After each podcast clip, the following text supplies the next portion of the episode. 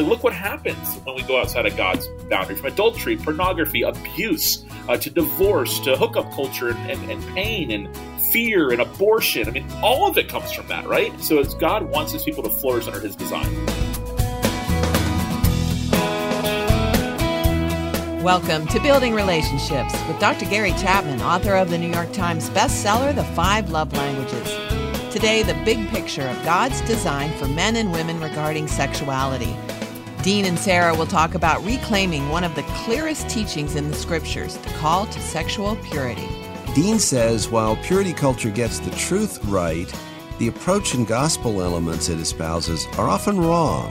We're going to unpack that today on the program and you can find more simple ways to strengthen relationships at the website 5lovelanguages.com. Our host, as always, is author and counselor Dr. Gary Chapman. Gary, you've been talking about God's design for sex and marriage for decades.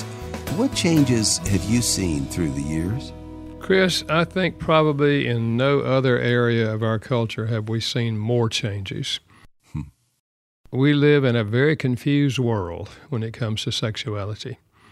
A lot has to do because we've abandoned, you know, the biblical perspective on sexuality. So our conversation today, I think, is extremely important, and I just urge our listeners to stay with us. I think this is going to be very, very helpful. Hmm. Well, let me introduce our guest today, Dean Inserra. He's a graduate of Liberty University, holds an MA in Theological Studies from Midwestern Baptist Theological Seminary. He's the founding pastor of City Church and he's passionate about reaching the city of Tallahassee, Florida with the gospel to see a worldwide impact made for Jesus. He's married to Chrissy. They have two sons, Tommy and Ty, and a daughter, Sally Ashlyn. And if you go to moodybooks.org, you'll find out more about our featured resource. It's titled Pure Why the Bible's Plan for Sexuality Isn't Outdated, Irrelevant, why the Bible's plan for sexuality isn't outdated, irrelevant, or oppressive. Again, go to moodybooks.org. Well, Dean, welcome to Building Relationships. Thank you. It's great to be with you. I appreciate the invitation to come onto your program. As we begin, tell us a little bit about yourself. Who is Dean Inserra? Well, I'm a hometown pastor, uh, which is a lot of fun. I'm pastoring in the town where I grew up, which I think is kind of unique. I know others have that same experience, but um, my wife and I have been married for 18 years. We met on a blind date before there was social media. so it was like kind of the old school original blind date uh, when he got set up by a mutual friend. Mm-hmm. And uh, we have three kids, uh, like we said earlier. And uh, I uh, have was raised going to church uh, raised a mainline Protestant, and the certain one that I was a part of was really good people, really good folks. Uh, taught me a lot of great life lessons, but I was never really told uh, that I was a sinner who needed to be saved. Mm-hmm. I heard, you know, life lessons about Jesus to be more like Jesus, uh, but my need for Christ for my salvation was never on the forefront. So I went to a Fellowship of Christian Athletes retreat when I was 13 years old. I heard the gospel really for the first time. I was given the opportunity to trust in Christ, and really, not long after that, I really started feeling a tug into some sort of ministry. So I saw a lot of my friends were in the same boat I was in. Or if you asked them if they were a Christian, they would have said, Of course I am. But the reason for believing so had nothing to actually do with saving faith according to the scriptures. Uh, so I'm, yeah. so now I'm home. Now I'm home trying to reach my friends and disciple my friends for Christ. And uh, we love being in Tallahassee, capital city. Uh, Florida State University is here as well. Uh, so a lot of serious ministry to do here in our town. Yeah, sounds great. Anytime you're in a college town, there's ministry to be done. Absolutely. Not just the college students, but uh, to the to the whole population. Yeah. Well, now, why did you want to write about the topic of sexuality from a biblical perspective? What motivated you? Well, I started seeing a lot of conversation, including like op eds in the New York Times, uh, being negative about what is called purity culture, which is referring to the era I grew up in concerning youth ministry after I became a believer uh, in the 1990s, mostly linked to the True Love Waits movement. And we didn't call it purity culture then. It's called that in retrospect in kind of a demeaning sort of way. Uh, but much of what we participated in in youth ministry were conversations and rallies and lessons about what they would call saving yourself was a language they used uh, for marriage. And by that, they meant saving yourself sexually, not being sexually intimate with anyone until your honeymoon night. And uh, we were encouraged to sign cards pledging a commitment to our future mate. Uh, there were rings that were that you could buy, and the whole idea was you wear your ring until your honeymoon. And we're 16 years old. We're getting these rings. Keep in mind, and being yeah. told to wear these till our honeymoon, and, and everything was about this whole idea of your future spouse. Well, anti purity culture rhetoric has really cranked up. And my concern is that, and my whole premise is let's say that everything the critics are saying about purity culture is true. I don't think it's all true. Let's just, for, for the sake of argument, say it's all true, all their angst is justified. Does that change even for a moment that God has a very clear design for us for sex and marriage?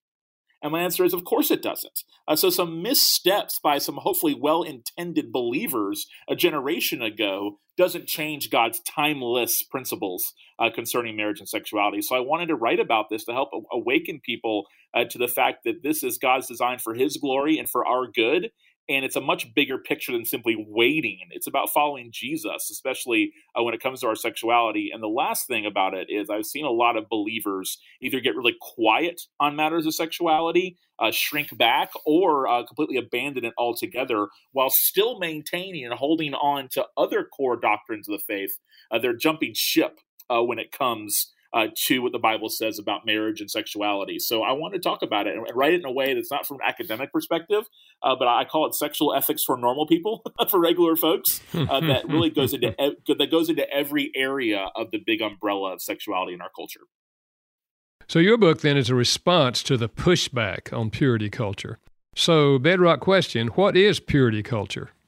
Yeah, purity culture was this kind of full program and emphasis on this big idea of that you should save yourself for marriage, the language they use for your future spouse. The language they use was your future mate. And they get you to make this pledge towards that. But it became all encompassing. I mentioned the ring. Uh, there were purity balls where fathers would take their daughters to a purity banquet. And in that, they'd have a conversation. Uh, there are books written encouraging people not to date. Uh, and really, I, I think what brought about a lot of angst was the approach, I think, took the wrong angle and it made everything about your future spouse. Like the whole motivation was here you are 15, 16 years old, and you're being told you should make these choices in your life based on this hypothetical person you've never met before. And then guilt and shame was put into place because you were told things like, you don't want to be the one who has, hasn't saved yourself, you know, for your wedding date. You don't want to be the one who shows up on your honeymoon. And it turned the honeymoon into this kind of utopia and this kind of pressure situation. Uh, so it did was it created a lot of Pharisees, one that thought they deserved someone who made the exact same choices they made and, and wouldn't even, you know, acknowledge someone who become a believer later or whatever it might have been. And then also it created a lot of guilt and shame for others where someone had messed up in an area, fallen fallen short. Uh, now they felt like they were someone who was unworthy to marry a, a, a Christian who had, you know, uh, remained a virgin until marriage. And I just don't see the gospel of Jesus Christ in those in that kind of thinking. And, and I think it really yeah. caused a lot of damage for people looking back. Yeah. So, so why do you think there has been this backlash toward that concept?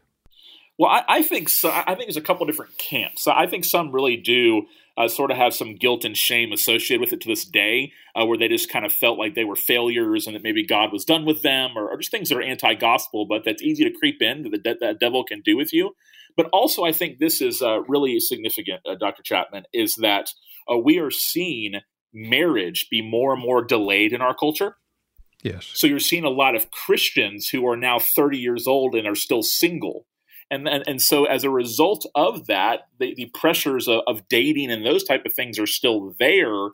And i think that there is a little bit of a pushback happening against god's design because some people don't really want to participate or go by god's design. And then others just simply cultural marching orders uh, that our culture has created this world where sex is expected. Uh, what used to be maybe the first kiss, you know, in a relationship is now sleeping together, and it's become such the norm that to not fully embrace it is to see yourself as some sort of out of touch, irrelevant, kind of prude type of person. And I really think a lot of it is coming from the cultural influence, and purity culture is an easy culprit to blame when really it's our belief that there's more to be gained by disobeying God and there's to be gained by obeying God or I have to go around God to things I'm looking for in my life rather than actually right to Him. This is Building Relationships with Dr. Gary Chapman. Our guest today is author and pastor Dean Inserra, and our featured resource today is his book Pure Why the Bible's Plan for Sexuality Isn't Outdated, Irrelevant, or Oppressive. You can find out more at moodybooks.org. That's moodybooks.org. Well, Dean, what issues do you think have arisen in the church because of purity culture uh, teaching?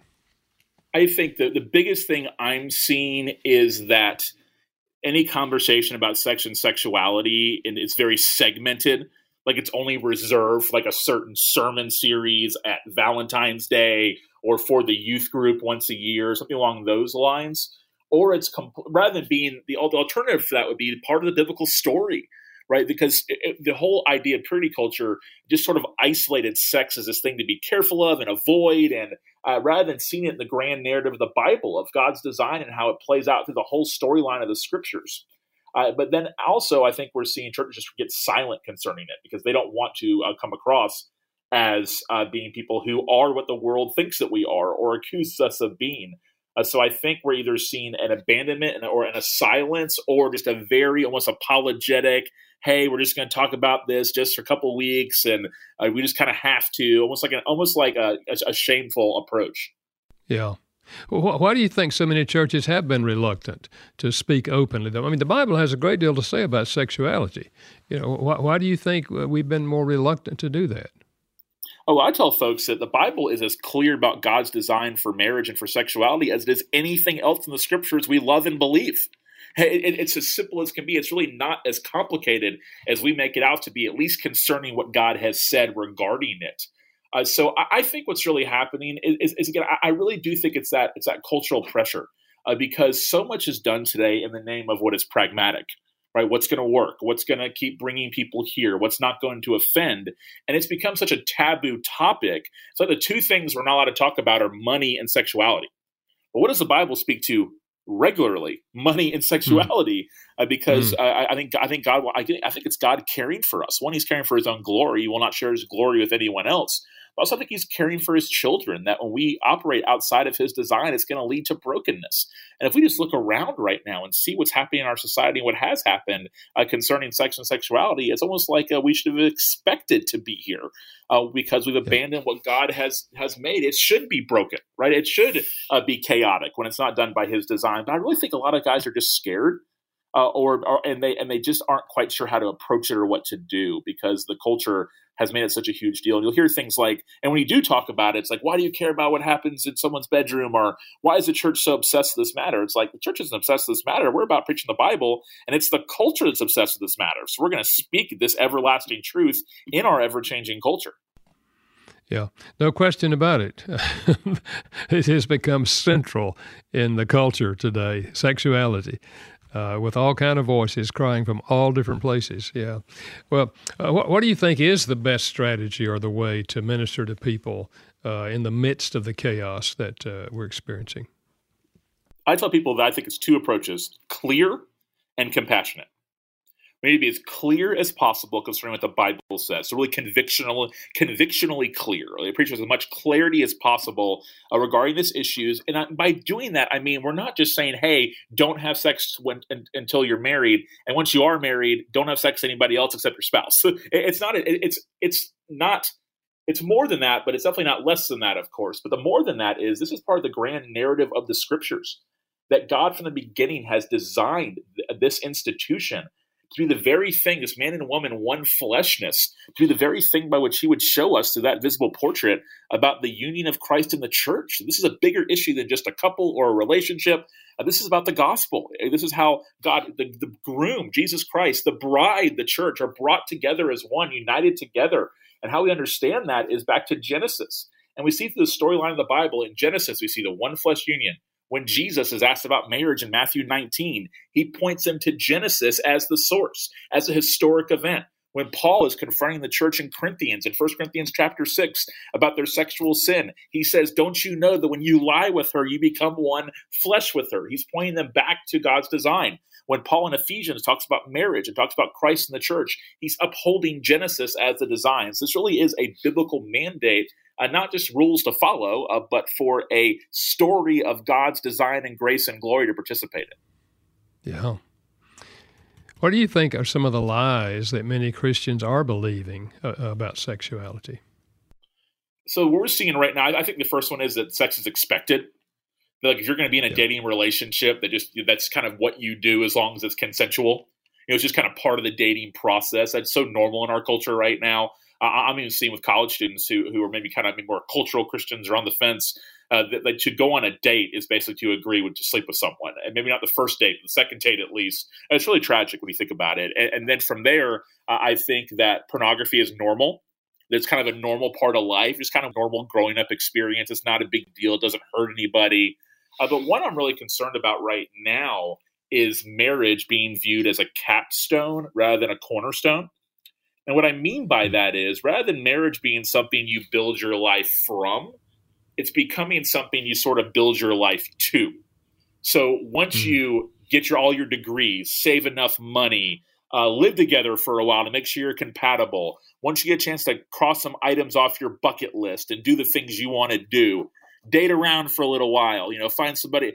Then and only then, if you really want to, then you you should maybe get married if you really want to settle down.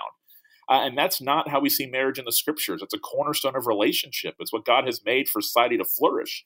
So I think we need to get back to championing being married young. I don't mean flippantly or carelessly or foolishly, but getting married young and seeing marriage as something we build our lives from, not to. So those are the major ones that come to mind that the culture is buying to us and we're buying into it right now. Yeah, I think uh, when we recognize uh, where our culture is, if we don't get back to the fundamental issues of the Bible, and uh, the place of marriage in the Bible, marriage and family, because let's face it, marriage and family is the central unit of culture. And this is where uh, young lives and minds are formed in the family. And I think one of the reasons we have so many problems today is because the family is so fractured uh, with all of what has happened. What words would you have to offer to someone who has uh, who's been harmed through what we call the purity culture? Yeah, I would say that it's really important to know that maybe the harm that you have endured uh, was not from the scriptures or from the Lord, but it was from fallen and sinful human beings. Uh, and it does not still change the fact that God has a design. And if we recover and pursue that design, that's where brokenness actually doesn't take place. Uh, so just know the scriptures say to the believer, there's no condemnation for those who are in Christ. So if you felt condemned during purity culture, know that that is not a con- condemnation that comes from our Lord, right? He is quick to forgive. Uh, he's quick to make us new. Hebrews says that our Lord's not ashamed to call us his brothers and sisters. I mean, what a powerful thought that is. Like, why don't be ashamed of you when God's not ashamed of you, right? That's a story of the gospel and what the Lord has done in our lives by through Christ's death and resurrection. So I would say to believe those things for yourself, and then maybe make it a point where when you feel like you're at the right place uh, in terms of your recovery from that to make sure when you're teaching others about God's design that you're doing it in a way that brings life and that brings clarity and that brings compassion uh, to people that are trying to navigate how to follow Jesus in this area in such a broken world. So I would just say that God's not done with you. Uh, he never was to begin with. Uh, you just had some bad encounters, and I want to not make light of those. But just know that does not change anything regarding what God has designed for you concerning relationships. Yeah. Can I ask a question, Dean, about you personally? Because you said you grew up in this. Do you feel like you were harmed by purity culture at the time? No, I, I, I feel fortunate that way. I, I, didn't really have much at home. Uh, you know, my parents, I, I, come from a wonderful family, and we definitely, my dad and I would have conversations about sexuality. But in terms of purity culture, it didn't exist in, in my home. It was more what we did when we went to youth group and those type of things. But no, I, I wasn't harmed by it. What, what I what I saw more was just the harm in general about people who had kind of already made that mistake, if we're going to kind of put air quotes in the world in, in the air, uh, you know, kind of mistake or, or what you want to call it, falling short, who had sinned is really what it is in that area. Uh, but uh, that then kind of went, well, I guess it's already over now. You know, I've already messed up. Therefore, I guess I can just kind of keep doing it because I'm already the one who's messed up. And I'm like, whoa. And when I was 15 years old, it was hard to fully articulate that, but it's going, wait, that's not what God has done for this. That is not what God has designed. Uh, so I think that's what I saw more was that kind of idea. What was it kind of like, a, oh well, I guess I'm already disqualified from this, so I might as well just keep going and do whatever I want in a relationship. So me personally, though, no, I was not uh, negatively affected by it. Now, another aspect of uh, a stage in our culture was this concept of "I've kissed dating goodbye." how, how is your understanding of purity related to that concept, and and how's your own view changed about that through the years? Yeah, well, I, when that book first came out by Josh Harris, I Kissed Dating Goodbye, uh, my group of Christian uh, male friends, we hated that book because uh, all of a sudden, all of a sudden, our uh, Christian friends who were were ladies, uh, all of a sudden wouldn't date anybody for a little while. So we're going, what's going on here? Uh, yeah. So here's how I try to approach dating now: is I try to tell people when I, a lot of college students in our church. My oldest son's a teenager in high school, and what I talk about is dating without regrets. Like dating is a part of our culture. Like in our cultural makeup, it's how you meet people uh, dating is not in the Bible. That doesn't make it wrong. It just makes it neutral. So it makes it complicated is that since we don't have the guidelines for the actual institution, which is not an institution, I should say practice of dating, then we have to make it up. Uh, so we have to make sure that in our inventing it, that we're not trying to go outside of biblical principles. So we take biblical principles and put it into dating, realizing that it's not an actual real relationship. It's a relationship until one of you decide it's not. Uh, As there's not actual commitment there from a romantic standpoint or a lifelong commitment standpoint.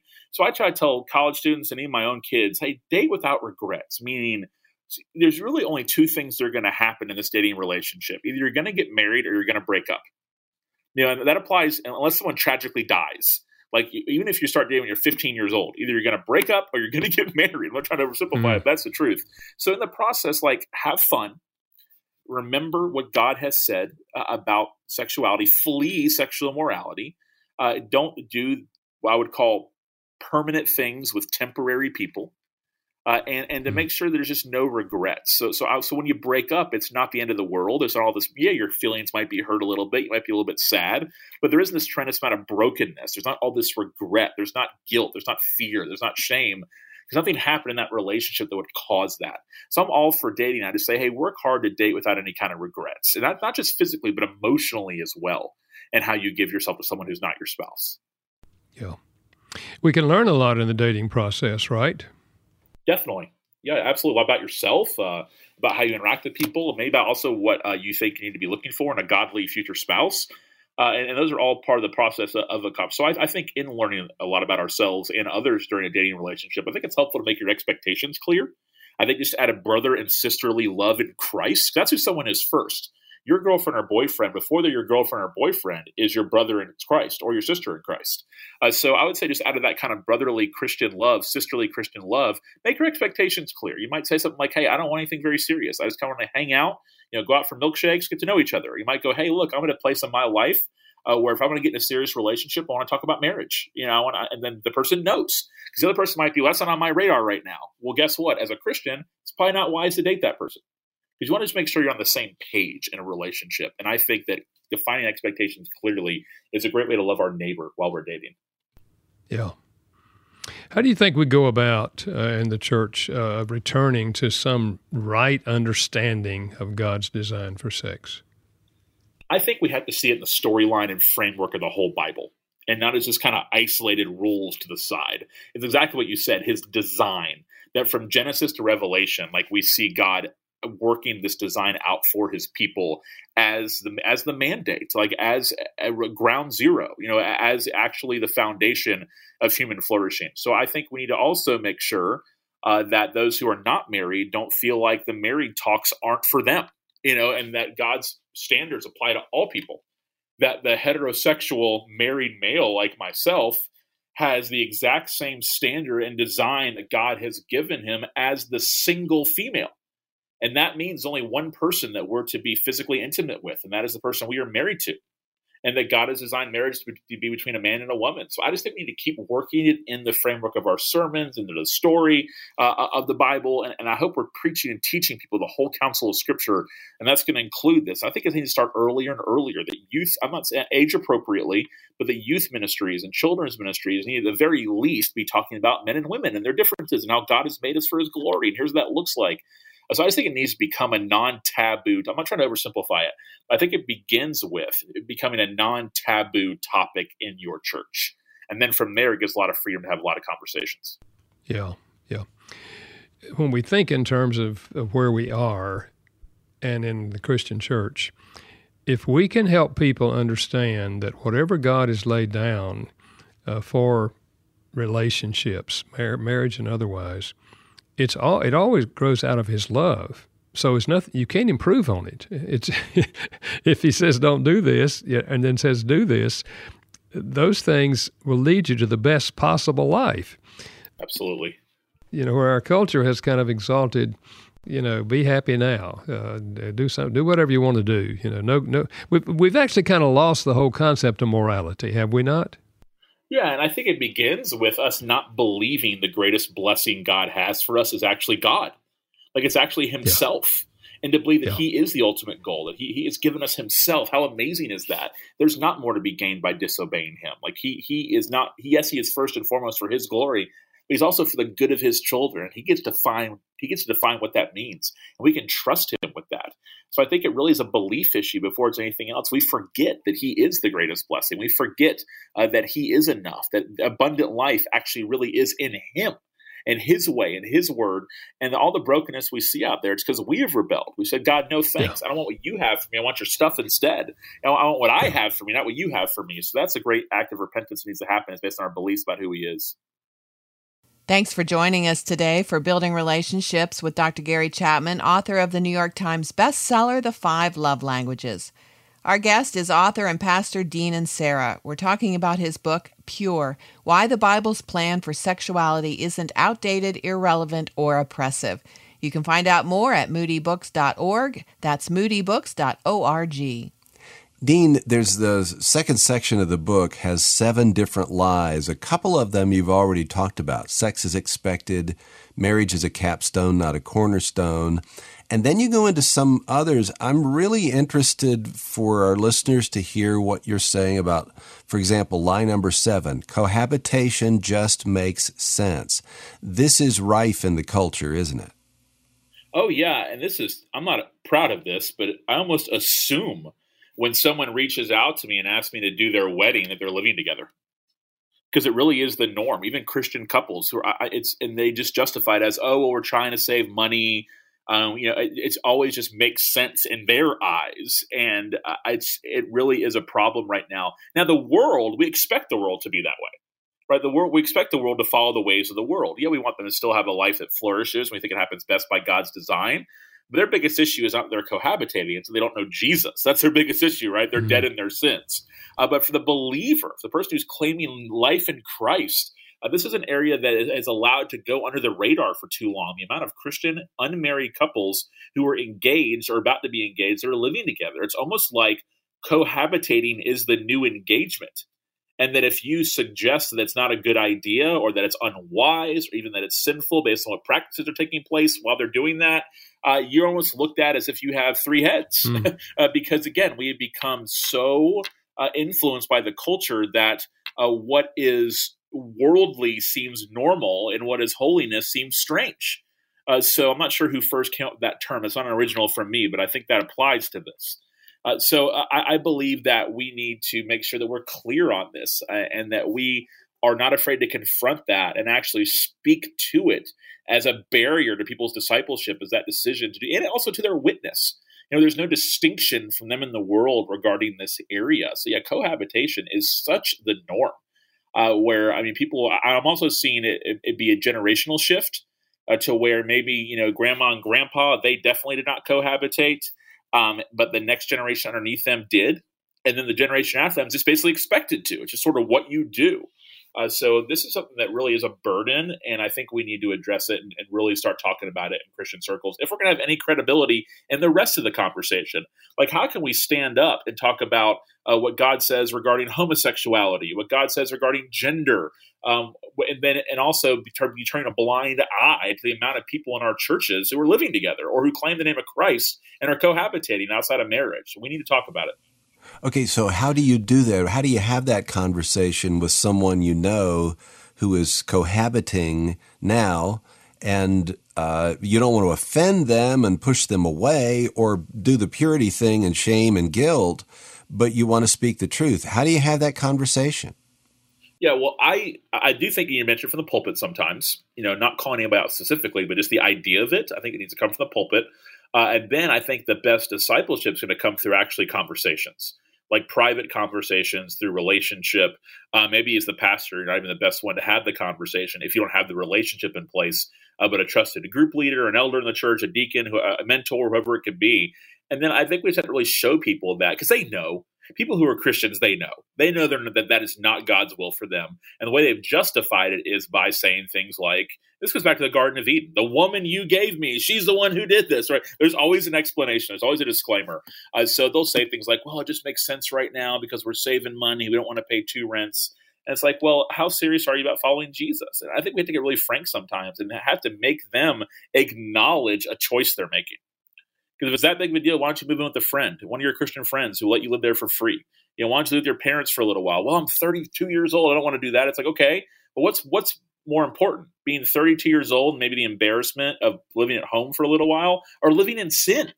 right? That, that's what's happened mm. now. It's, that seems like a bigger deal than the other. Uh, so I just think we've yeah. actually had people say out loud that they're making a choice to go against God's will and then just continue to challenge them on that. And, and I, I, think that's where church family comes into place to have those conversations. And you're going to see a lot of these couples actually are marginally churched. Uh, so there might even be cultural Christians who actually don't know the Lord. Uh, they just know Christian yeah. culture, not Christ by conviction.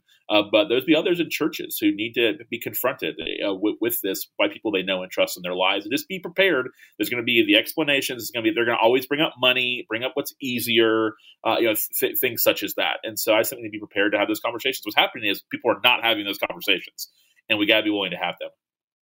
The other factor is that all research shows, and this has been going on long enough, we have lots of research, the divorce rate among couples who live together before they get married is higher, much higher, than the divorce rate between couples who do not live together before they get married.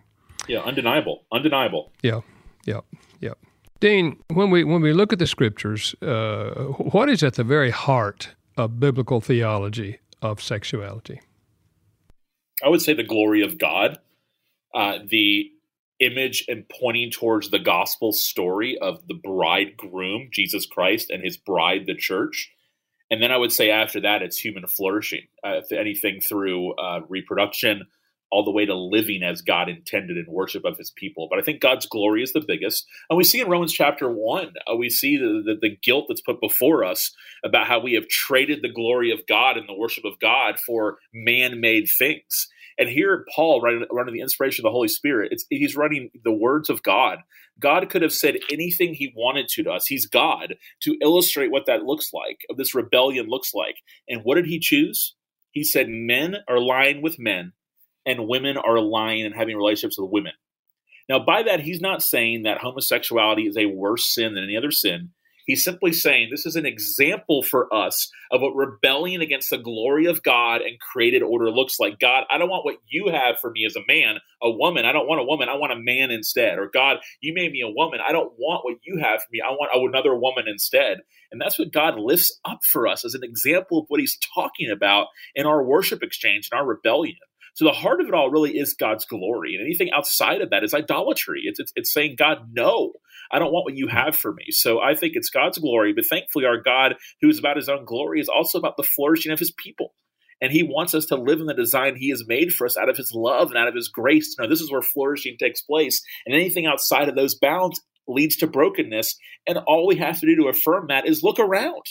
Like, look what happens when we go outside of God's boundary from adultery, pornography, abuse, uh, to divorce, to hookup culture, and, and, and pain and fear and abortion. I mean, all of it comes from that, right? Uh, so, so yeah. God wants His people to flourish under His design. You know, another whole area, Dean, is the whole area where individuals have been sexually abused uh, earlier in life. Uh, what does purity mean for people who have gone through that experience? One, I, I think it begins by a God who loves you and has compassion for you when others haven't, uh, when others have harmed you and taken outside of God's design in a way that's harmful to you, not just harmful to, to, the design, but to you personally. And I think it's to acknowledge the brokenness and the pain there, and then really to lean on the Lord for and, His church once trust is rebuilt. Uh, for grace and compassion, and it also means that as you are mentally and emotionally and spiritually like able to move forward, uh, in terms of working through it. It's not something you ever get over, something you work through. Those are two very different things. Uh, that God's design is still there for you to recover and pursue by His grace, and uh, that it still remains the same. This is an example in a very sinful, harmful way of someone who has harmed or abused you going so far out of God's design uh, that it breaks everything in its path. So just know that you're a victim of what happens when God's design is broken, and that God is there to restore you and recover and pursue that design for you again in your life. Yeah. And there are many in our day who need to hear that message of God's love and God absolutely God's God's story. restoration, yeah, of their of their lives, yeah. What advice do you give to uh, people who are dating and uh, are asking themselves after a while, is this really uh, God's person for me? Is this the person that I should marry? Yeah, I think one way to realize that you are not bound in that dating relationship you don't have to stay in a relationship with that person. Uh, that's not an actual binding commitment. In other words, you're not stuck in that relationship as a dating person. Uh, that's impossible to be stuck. Uh, you're making yourself stuck. That's not an actual real thing. Uh, so I would say don't feel bound in a dating relationship. That's just really important to know. I think people need to hear that sometimes. Uh, and then also, I think we need to make sure that our standards are not the world standards. I mean, yes, you're going to pursue someone or be a part of a relationship, someone you're attracted to, you enjoy, uh, but those things are fleeting. So I would say that in that dating relationship, uh, that you make sure that you really do, you know, enjoy being with that person. You do have fun with that person. Um, but if you don't think it's someone you want to marry, I would get out of that relationship sooner than later. But also make sure your expectations aren't unrealistic. You're not asking someone to be something that doesn't exist out in the world. you know mm. that that someone being a brother or sister in Christ is who they are first. I would add, I think it's so important that dating an unbeliever is an absolute non-negotiable. I mean, you just can't. That is just if you believe that Jesus rose from the dead, and the person you're dating at best believes he was a nice guy, and that's it. You are on so different paths of life. It's not reconcilable. like there's mm-hmm. no way that those two things can be together. So I would say to be very, very intentional about that. Don't even go on a second date with someone who isn't a believer. Uh, I would say that you, if you want to be friends with that person, then include them in a larger group of friends and stay connected through a friendship. Make that so clear, you know, out of the gate. Uh, so I, those those are the kind of things that first come to mind. But uh, to realize that in, in dating, like the purpose of dating should be to lead towards eventually the person you want to marry. So to always have that in mind, not in a way that consumes an entire conversation or makes you out to be uh, some kind of overkill, jump the gun, aggressive weirdo, but mm. rather, uh, rather that, that, that keep in mind that that's what happens. Either you're going to break up and not go out again, or you're going to get married. Thanks for joining us today for Building Relationships with Dr. Gary Chapman, author of the New York Times bestseller, The Five Love Languages. Dean Inserra is our guest, and our featured resource is his book, Pure Why the Bible's Plan for Sexuality Isn't Outdated, Irrelevant, or Oppressive. Find out more at moodybooks.org. Today, we've been talking uh, about purity, and of course, that's in the title of your book. Uh, in what ways is purity different in marriage than in singleness? In, in what ways, or in what ways is it the same? Well, I think we first need to understand that it's the same. That that's the first step. Again, in, in, that I'm a married man. I've been married for 18 years, and the only person by the scriptures and not in God's design and for God's glory and for my good that God has permitted me and His design to be intimate with physically is my wife. And if I was a single person right now, the same would be true. It would be the person I'm married to. And if I wasn't married, that would mean that I abstain, you know, from sexual relationships with anyone. Uh, so, as a married man, I am not permitted by God's design and God's word uh, to go outside of my marriage uh, for physical intimacy. That's the place God has ordained and designed for it. Uh, so, I think uh, a lot of times, one thing the True Love Waits movement did was it almost made marriage the finish line, you know, where you stay pure and then get married. It's like, well, I, I think we also need to make sure we talk about the finish line uh, is not getting married. The finish line is till death do you part right? Like your, mm-hmm. your last breath, that's the finish line on this earth, you know. So I think we need to make sure that we're mindful of that because I want to see marriages that not just start well and start romantic and fun and all the, you know, the utopia feelings, but that actually sustain and not just get to a finish line, but get there in a joyful manner. And that's going to take us really just celebrating God's design and believing in it and believing that really is what's best for us because it's what brings Him the most glory. And I think, uh, and you, when you look at those who make that covenant with with the person they marry in the presence of God and witnesses, and live that out, I mean, it's the greatest possible life. You know, again, everything God says is for our good. I want to talk a bit before we have to close here on the whole issue of pornography. You know, it used to be very much taboo. You didn't hear about this. Now it's just the norm in the culture. Uh, how, how, did we get to where we are so that uh, pornography is so pervasive in our culture? Yeah, I think some of it is part of that sort of loner mentality we have today, a lot of isolation, uh, but also a lot of access. Uh, the amount of access we have to these things is really kind of scary. Uh, and so I think it's, it's it's one click away. It used to be a whole process where you had to have an older brother who had a magazine, or your friend's house where your dad had a secret stash he didn't know you knew about, or you had to go to the gas station and, and ask for a magazine. Now you just pick up your phone and even the best filters. Our kids are more technolo- technologically savvy than we are, so they can even yeah. get around those kind of things. I think it's just so prevalent, and I think it was kind of a don't ask, don't tell. Uh, kind of approach, uh, but now I think I'm encouraged by the amount of time I see Christians talking about it now. Uh, where it really has become a conversation that's happening more and more because I, have seen it wreck marriages. Uh, I've seen it wreck people's future relationships that they, you know, can't ever you know be uh, they're never attracted to uh, their wife because the wife you know can't in their eyes i'm trying to be appropriate here but live up to the fake image on the screen you know all, all those type of things you know? So it, it, really is doing a lot of damage and in a real life sort of way and not a fake image. Uh, some of the people who are involved in making the movies and the videos are they're, they're real they're uh, maybe they're trafficked uh, they're being abused. I mean so we're even like aiding the that going forward when we engage in such matters. So it's so much bigger than even our own personal relationships. It's about the entire image bearers of God uh, who are out there and what this industry is doing to people. It, it's it's truly tragic. One of the saddest things I encounter in my office is a wife who has discovered that her husband's on porn. Yeah. You know, I mean, it is like a knife in the heart. Uh, why? Why does he have to turn to an unreal world? You know, when I when I love him. I don't think we sometimes as men realize the deep pain that this causes to wives.